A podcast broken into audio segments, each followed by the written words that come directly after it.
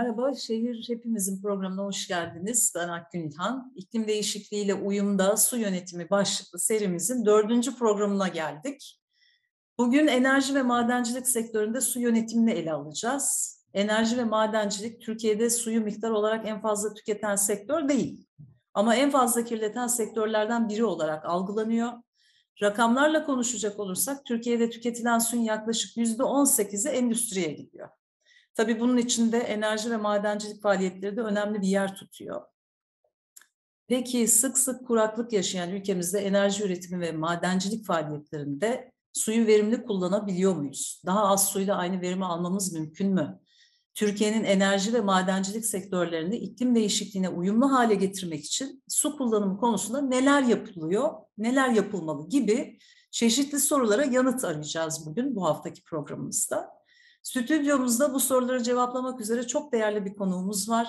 Türkiye Madenciler Derneği Çevre Birimi Koordinatörü ve Yurt Madenciliği Geliştirme Vakfı Yönetim Kurulu üyesi Profesör Doktor Caner Zambak bizlerle birlikte olacak. Hoş geldiniz Caner Hocam. Hoş bulduk efendim, iyi günler. Çok teşekkürler hocam. Ee, değerli vaktinizden bize zaman ayırdınız. Şimdi böyle büyük bir soruyla başlamak istiyorum. Enerji ve madencilik sektörleri her ülkede olduğu gibi Türkiye'de de çevre kirliliği denince ilk akla gelen sektörler olarak algılanıyor. Öte yandan bu sektörlerin de değmediği bir üretim, bir yaşam alanı da yok diyebiliriz. Elimizi hangi ürüne veya hizmete atsak madencilik ve enerji sektörlerinin içinden geçer, geçerek üretildiğini biliyoruz. Bu nedenle öncelikle size kocaman bir soru soracağım. Madencilik ve enerji üretimi deyince bizim aklımıza ne gelmeli? Bu sektörlerin sınırları nerede başlar, nerede biter? Ee, söz sizin hocam. Bu kısa e, süreç içinde e, çok özet olarak e, belirli bilgiler vermek isterim. Ama bir ilk önce şuradan başlayayım. Şu çevre kirliliği kavramı e, deyince aslında bunu çevre sorunları desek. Çünkü çevre kirliliği dediğinizde bir pislik varmış gibi geliyor ya da çevre temizliği. Ne kadar temiz temizdir, ne kadar kirli kirlidir. O kirlilik ve temizlik insanın gözünde aslında. Yani e, belirli toplumlarda temizdir, belirli toplumlarda kirlidir. Aynı durum. Neyse ama bir sorunsa sorundur. Şimdi e, diğer e, konuya geçtiğimizde siz de belirttiniz e, her bir kullandığımız yani yaşamımızdaki her bir ürün ve aldığımız her bir hizmette enerji ve madencilik sektörünün katkıları olduğu e, belirttiniz. Katkıları değil, yaşamsal e, katkıları e, var aslında. E, şöyle ki e, her şey, yaşam bu sektörlerin ürettiklerine bağımlı. Ve bu sektörler de topluma bu istediklerini vermek üzere çalışıyorlar. İstemiyorsanız enerji istemiyoruz, elektrik istemiyoruz dediğinizde bu, bu basit. Eğer toplu, bütün toplum onu istiyorsa kapatırsınız her şeyi. Çünkü istemiyor, kimse de satın almayacak, kimse de üretmeyecek demektir. Ama genel, hakiki yaşam bu değil. Madencilik alanına da geldiğimizde ise e, şunu görüyoruz bir kere e, tarihsel e, gelişimine baktığımızda medeniyetin, insanlığın daha doğrusu e, madenlerden başladığını görüyoruz hatta belirli devirlerin adları bile madencilik terimleriyle e, şey yapıyor, ilgili. Taş devri, demir, tunç, yani alaşım devri. İlerleyin, ilerleyin. Şimdi de daha da ileri giderek gene doğal kaynaklardan elde edilen ama değişik bir sektör tarafından üretilen başka bir e, şey var. Polimerler, plastikler. Demek ki bunlara Bunları biz istiyoruz toplumun gelişmesi için. E, e, bunlar gerekli. Madencilik e, dediğimizde aslında neyi kastediyoruz? Ona bakmak lazım. Madencilik denildiğinde yani e, gene bir, maden projesi diyor herkes. Ama bir bakıyorsunuz bu neyin maden projesi? Şimdi madenler denildiğinde akla kum ocakları, taş ocakları, kireç ocakları yani agrega e, ocakları gelmekte. Sonra endüstriyel mineraller gelmekte.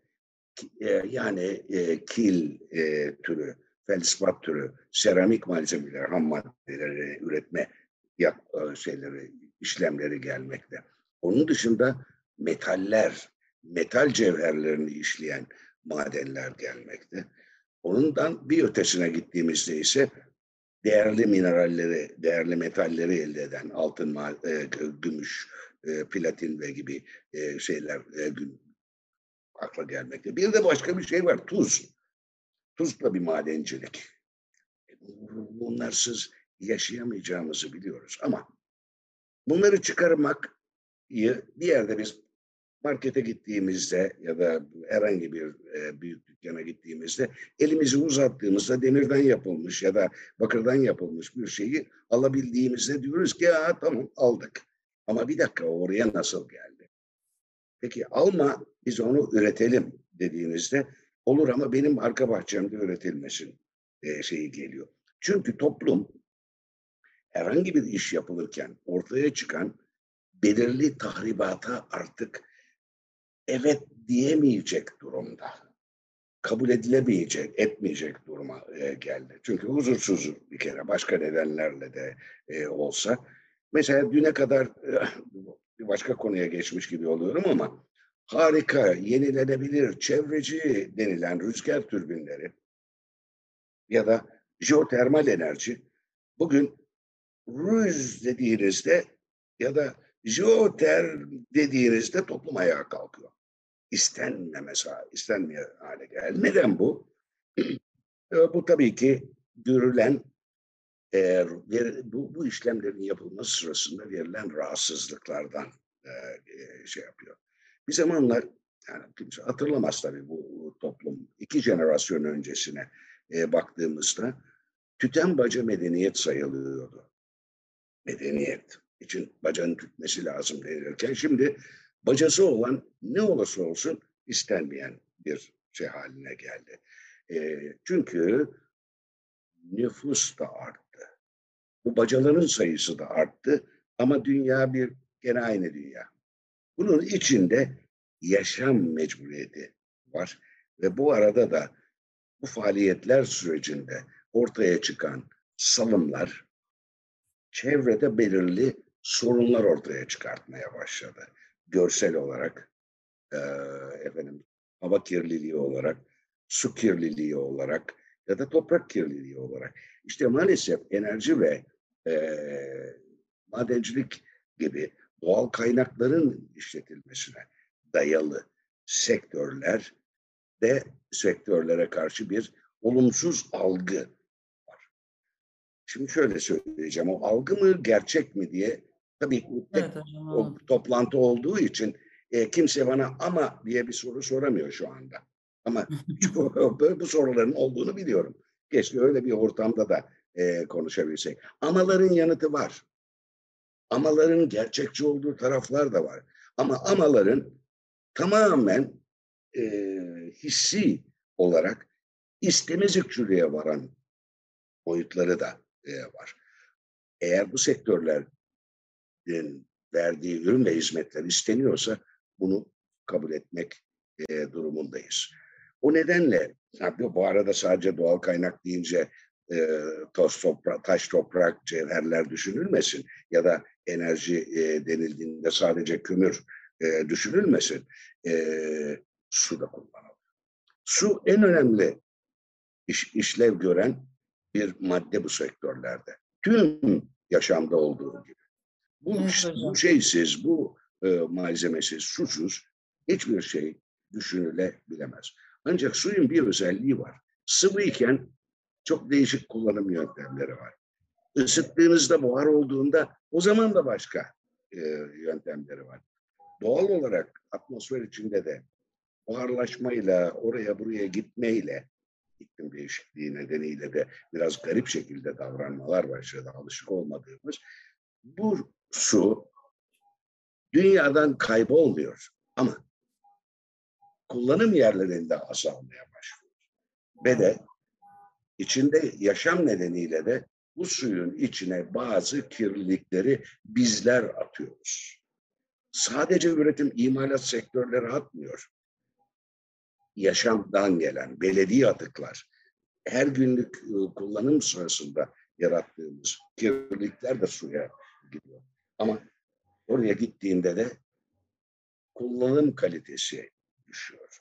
Ve de bir de başka bir sorun, su artık yer değiştirmeye başladı suyun bulunduğu yerler. Belirli yerler kuraklık, bir yer, belirli yerlerde rez, e, büyük bir felaketle karşı karşıya yağmurlar olduğunda en son şeyi biliyoruz. Daha yeni yaşadık hocam. Daha hocam şimdi da daha. Evet daha daha neler yaşayacağız. Su konusuna zaten siz geçtiniz. Benim de sorum tam suyla ilgili. Ee, programdaki konumuz su yönetimi zaten. Ee, madencilik ve enerji sektörleri suyu nerelerde ve hangi biçimlerde kullanıyor diye böyle yine geniş bir soruyla. Güzel, çok güzel bir soru. soru. Evet. Yani, bir de hocam şunu da sormama izin verin. Ee, bu sektörlerin su ayak izini yani su tüketimi dediğimiz şey. E, artıran temel faktörler neler? Bu sektörlere Türkiye genelinde baktığımızda, dünyadan bahsetmiyorum. Su en çok hangi noktalarda nasıl tüketiliyor ya da israf ediliyor diye bir böyle büyük bir soruyla devam edelim isterseniz. Kullanılıyor ve israf ediliyor, tüketiliyor. Su tüketilmez bir kere. Su kaynağından evet. alınan su tüketiliyor belki ama su kaybolmuyor. Evet. Ama kullanılıyor. Şimdi şöyle, tüm imalat sektöründe su sanayi açısından baktığımızda e, kullanılmakta. E, enerji sektöründe nerede kullanılıyor? Enerji sektöründe yaklaşım belirli bir ısı kaynağını bulmak, ondan ısı sıcaklık, e, onunla bir şeyi ısıtmak ve onu e, ısıtılan suyun sıcaklığını belirli düzeye getirildiğinde o buhar haline geliyor ve basınçlı haline de hatta geldiğinde belirli bir iş yapma gücü kazanıyor. Yani türbinlere e, gönderiyorsunuz. Orada türbinleri döndürüyor ve ondan sonra da o su soğutulmak üzere dışarı atılıyor. Şimdi bu da bir kirlenmiş su aslında sıcaklık açısından. Ama herhangi bir çevresel kirlilik yani e, metal kirliliği şu bu filan girmiyor bu e, şeyde. E, ama su kaybı var. Buharlaşmayla yani atık su denilen enerjisi alınmış buhardan sonraki su buharlaşıyor ve kaynağında azalmaya başlıyor. Enerji sektöründe fotovoltaik ve e, güneş enerjisi panellerinin dışında su kullanılan, her, her safhada su kullanılır. E, isterseniz bu nükleer santrallarla suyu ısıtın, isterseniz e, kömürle, isterseniz e, katı yakıtlarla, neyle isterseniz yani yenilenemez, tükenile, tüketilebilir e, enerji kaynaklarıyla suyu ısıtıyorsunuz. Su burada çok önemli. Su türbini döndürmekte e, e, kullanılıyor. Ama bunun da değişik uygulamaları var. O ısınmış yani türbini döndürdükten sonra içi bitmiş suyu doğrudan dışarı atarsanız bunlar bizim eski tür termik santrallar. Ama bu suyu enerjisini daha tam soğumamış olan e, suyun buharı kojenerasyonla başka işlemlerde de kullanmak üzere e, bir enerji hattına e, verebilirsiniz yakın olmak üzere. Bir de üçüncü yeni nesil uygulamalar var ki atık gene bu, bu kojenerasyondan da ortaya çıkan sıcak aslında tam soğumamış suyu enerjisini soğutma amaçlı kullanmanız mümkün. Yani o sıcak su soğutma amaçlı da kullanılabilir ve trijenerasyon olarak söyleniyor. İşte bu kullanılan suyun miktarını, tüketim miktarını azaltmak için uygulanan yöntemlere birkaç örnek. Ayak izi dediğimizde ise bunu ölçmek çok zor. Bunu ölçmek çok zor. Teknolojinin yeniliği, eskiliği, türünü, türü, kullanılan enerji kaynağına bağlı olarak çok değişir. Ama amaç hem enerji kaynağını az kullanmak, aynı enerjiyi elde etmek için hem de su tüketimini, zayiatını en aza indirmek. İşte bunun da adı enerji verimliliği e, olmakta. O konuya daha sonra e, gelelim isterseniz. Madenciliğe geldiğimizde ise madencilikte su tüketilmiyor. Şimdi diyecek mi? Ama bir dakika onu şunu demek istiyorum. su kullanılır. Nerede kullanılır? Çıkan malzemenin, alınan malzeme, mesela kum, kum ocakları vardır ya da e, çakıl ocakları dere kenarında burada gelen suyla yıkanır. Ama o su tekrar aşağıya e, verilir. Ama ya, öylesine verilirse bulanık olarak gider ve kullan, alttaki kullanıcıyı huzursuz, rahatsız eder. Çevre kirliliği de denir. Ama bunun da önlemleri var, yapılabilir filan falan. İkinci esas konu madencilikte cevher hazırlama için kullanılır. Yani çıkan cevheri taş topraktır.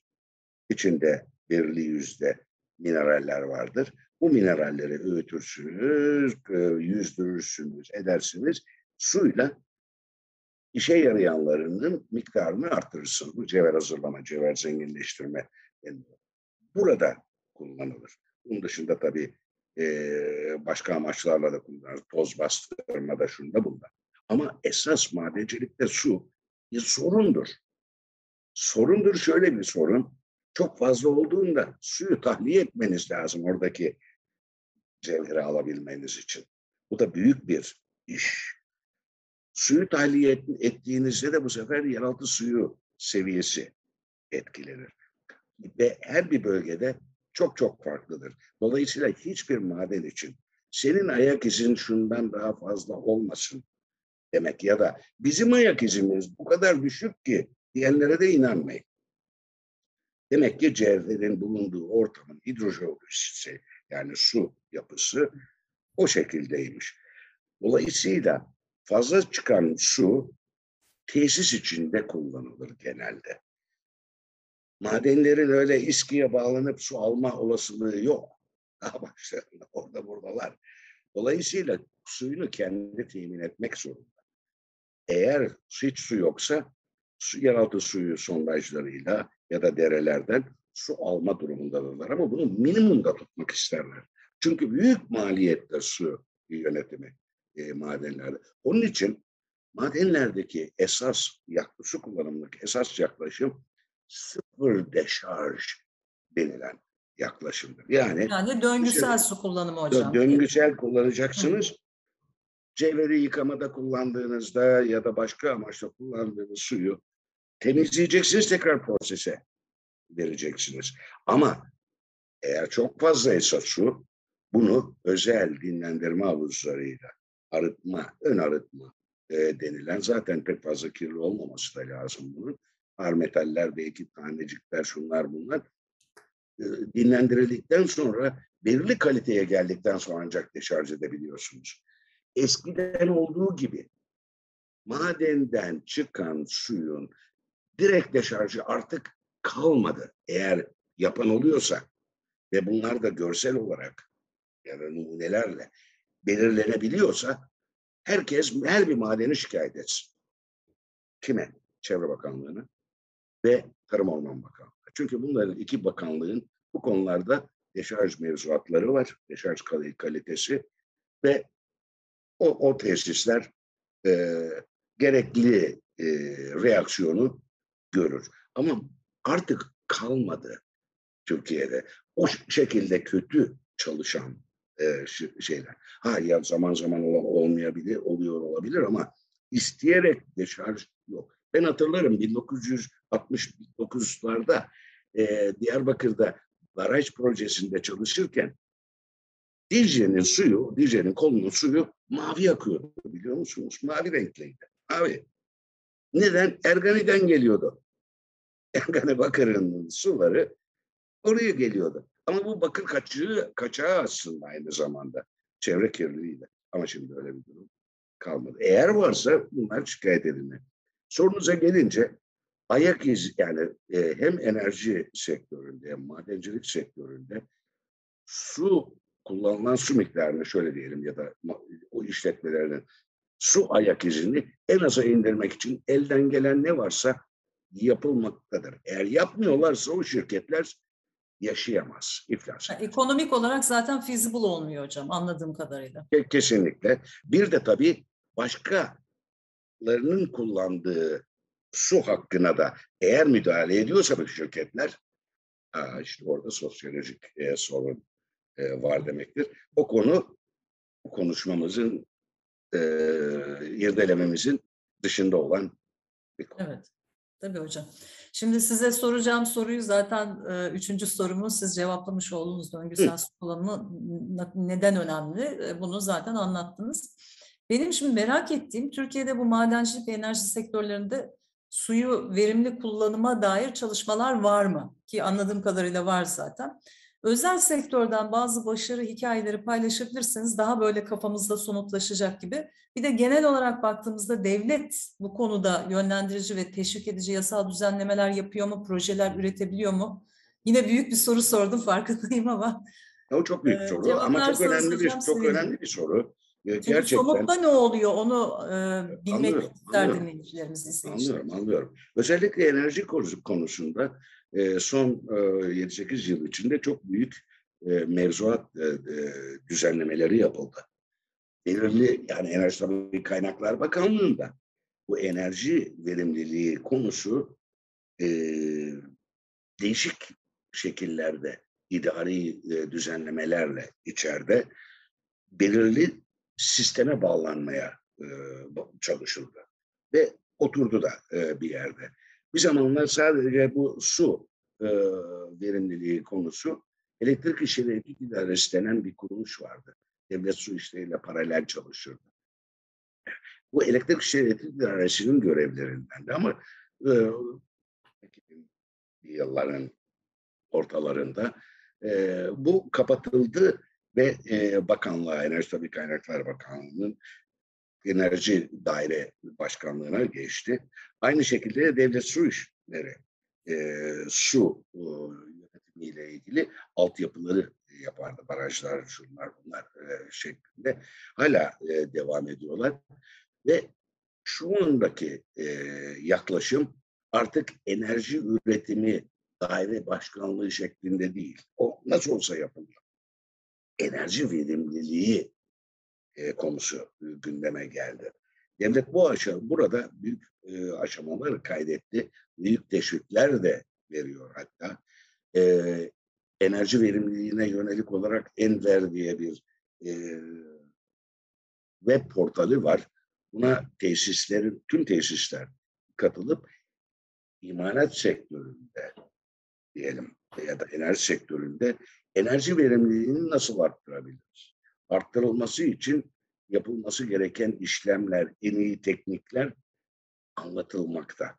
Hatta bu buralarda seminerler, e, eğitim programları e, düzenlenmekte. Hatta hatta yarışmalar düzenleyip şu şu şu şirketler enerji verimliliği konusunda en ileriye gitmiştir şeklinde teşvikler de e, yapılıyor. Dolayısıyla devlet bir kere enerji devletin en fazla ihtiyaç duyduğu kontrol altında üretimini topluma verebilme e, güvencesini sağlamak istediği bir e, sektör. Enerjisiz bir şey olmuyor. Ama bu büyük kısmı özelleştirildi e, bunun. İşte bu özelleştirmeler e, sürecinde ve enerji verimliliğinin artmasına yönelik neler yapılmalı? Bununla ilgili büyük çalışmalar var. Hatta şu anda yani şu anda değil de son üç yıl içindeki yapılan idari düzenlemelerde enerji verimliliği şubesi genel müdürlükten alınıp hatta bakanlık e, bakan yardımcısına da oradan bağlan yenilenebilir enerji e, konuları e, gündeme geldi. Dolayısıyla yenilenebilir enerji dediğimizde orada da su kullanımı var. Orada da ayak izi e, konusu var. Ama en, işte enerji verimliliği denildiğinde su kullanımı, su tüketimi de bu işin içine e, girmekte. Madenciliğe geldiğimizde ise devletin yapacağı ya da yapması gereken e, yeni bir şey yok. Bu bir teknoloji işi. Devlet yani ya da madenciler şunu biliyor. Suyu ne kadar az kullanırsanız sizin için o kadar ekonomik. Ne kadar e, düzenli kullanır, israf etmezseniz sizin için o kadar ekonomik. Ne kadar çevreye zarar vermeyecek şekilde alır ve de arıtır verirseniz sizin için daha iyi yoksa mevzuatlar nedeniyle tepenize bineriz şeklinde. Dolayısıyla suyun zaten az olduğu bölgelerde yap, kurulan işletmelerin suyu halkla paylaşma konusunda sorunları olabiliyor. Eğer madenler hakikaten belirli sulara ihtiyaçları varsa daha düşük kaliteli suları kullanıp daha iyi kalitedeki suyu çevrede yaşayan toplumlara iletmesi lazım ki bu da yapılmaya Yani atık suyu yeniden kullanması lazım hocam değil atık, mi? Yani kendileri zaten atık suyu kullanması evet. lazım. Kendi atık Evet, suyu. Evet, kendi atık suyu. Ve de kullan- kullanabilir. Evet. Kullanabilir de. Yani çünkü e, zaten o Hı. şeylerle cevher içindeki meta ağır metaller ya da diğer e, kirleticilerle temasa geçecek. Yeter ki çok fazla içinde e, tortu e, bulunmasın.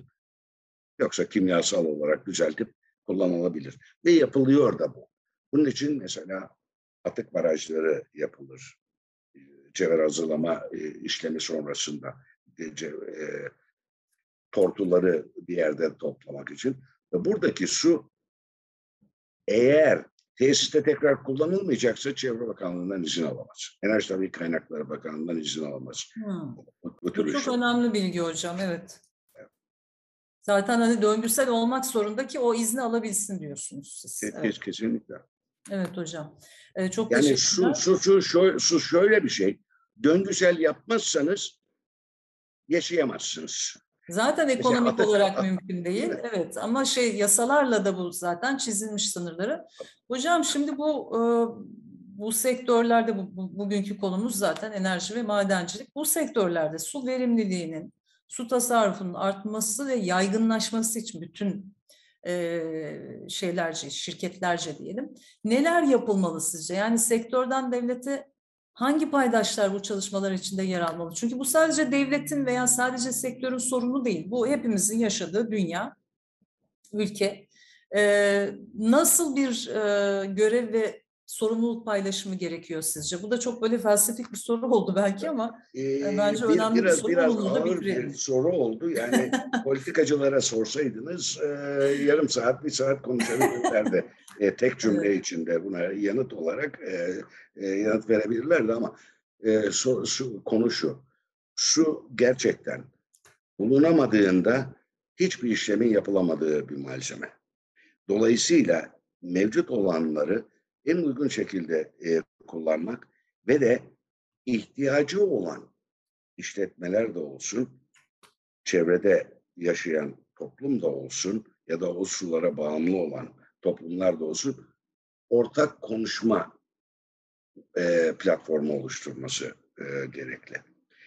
Evet. Suyun paylaşılması, hakkaniyetli bir şekilde paylaşılması ve kullanılması çok önemli. E, zaten dikkat ederseniz yani e, bu ülkeler arasında bile büyük sorun yaratan şey bizim Dicle Fırat nehirleriyle ha, ha- Evet, ilgili hala kavgalarımız devam ediyor. Ki bu ne madencilikle ilgili ne başka bir şeyle ilgili. Bölüşme, şey yapabilme yani suyun tümünü orada tutamazsın diyorlar bize.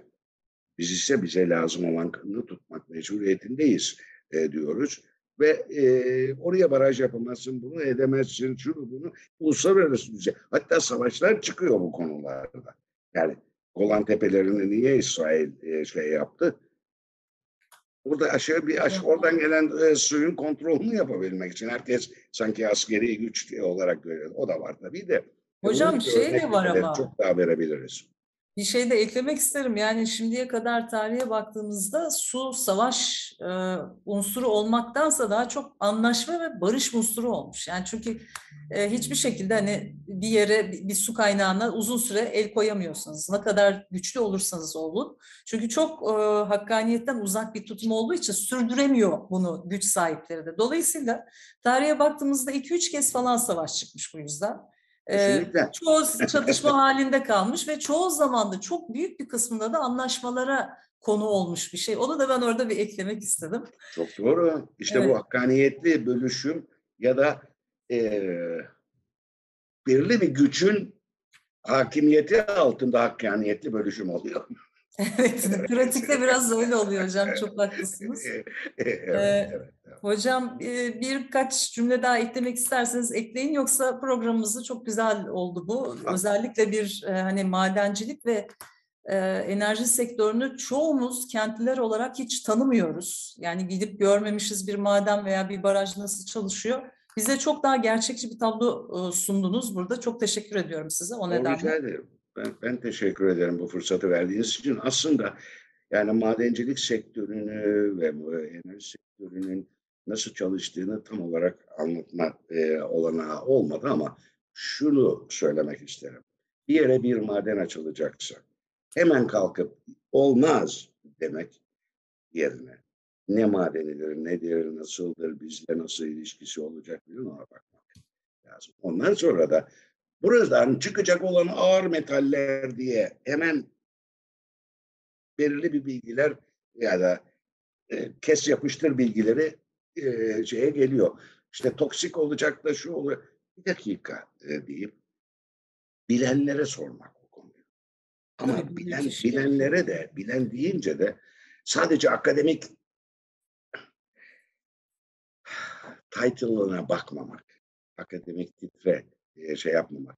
Hangi konuda o e, akademik e, deneyimin var, bilgin var, onu sorgulamak ve sorgulama sonrasında da o kişilerle konuşmakta yarar var. Aynı şey enerji içinde geçerli. Enerji sektörü ne demek istiyor? Termik santral deyince sadece kömürle çalışan ve e, hiç e, kojenerasyon, türjenerasyon işlemlerine girmemiş eski sistem duman ve toz yapan bir şey mi kastediyoruz yoksa daha değişik bir şey mi e, kastediyoruz yapımı?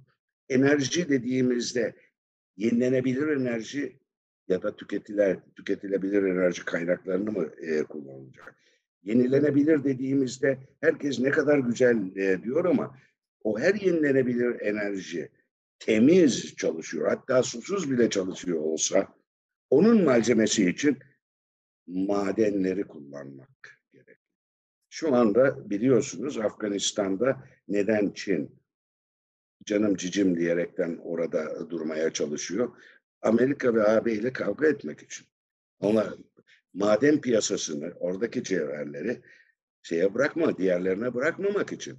Çünkü geleceğin e, şeyi, güneş enerjisi e, ya da güneş e, elektrikli arabalar, araçlar şu bu dediğimizde bunların hepsi için çok önemli miktarlarda ma maden cevherlerine ihtiyaç var. Ve bunların işletilmesi lazım. Eğer birisi başka bir ülkede üretip bize arabayı satıyorsa onun aslında o arabanın o ara hale gelene kadar nerelerden gelen malzemelerle üretildiğine bakmak lazım. Yani çok daha geniş bir tabloda bakmak gerekiyor hocam. Çok teşekkür ediyorum. Ee, Şu konuydu, konumuz suydu ama değişik ama yerlere e, suyun şey değmediği yaptım. bir şey yok hocam. Yani madencilik ve enerji sektörü gibi suyun da değmediği bir konu yok. Dolayısıyla her şeyden bahsettik. Çok teşekkür ediyorum. E, bence şey de var yani bunu da ekleyip ondan sonra bitirmek isterim. Şimdi e, enerjiyi de verimli kullanmamız gerekiyor. Bugün siz de bu konuya biraz temas ettiniz çok iyi oldu. Suyu, enerjiyi, her türlü ham maddeyi daha verimli kullanırsak, e, bu konuda tasarrufa gidersek zaten e, çok fazla hani her yerde maden açmaya da gerek kalmıyor. Biraz gerçekçi bir bakış açısı yakalamak için e, sizi davet ettim. Çok teşekkür ediyorum tekrar. Evet, iklim değişikliği bağlamında madencilik ve enerji sektörlerinde su yönetimi nasıl olmalı sorusuna e, cevap aradık. Türkiye Madenciler Derneği Çevre Birimi Danışmanı ve Yurt Madenciliğini Geliştirme Vakfı Yönetim Kurulu üyesi Caner Zambak bize yanıt verdi bu büyük sorularımıza. Hocam çok teşekkürler tekrar. E, ağzınıza sağlık diyorum. Sizlere kolay gelsin diyorum. Bu çok önemli e, program serisini e, yürüttüğünüz için. Teşekkürler hocam. Şehir hepimizden bu haftalık bu kadar olsun. Hoşçakalın. İyi günler.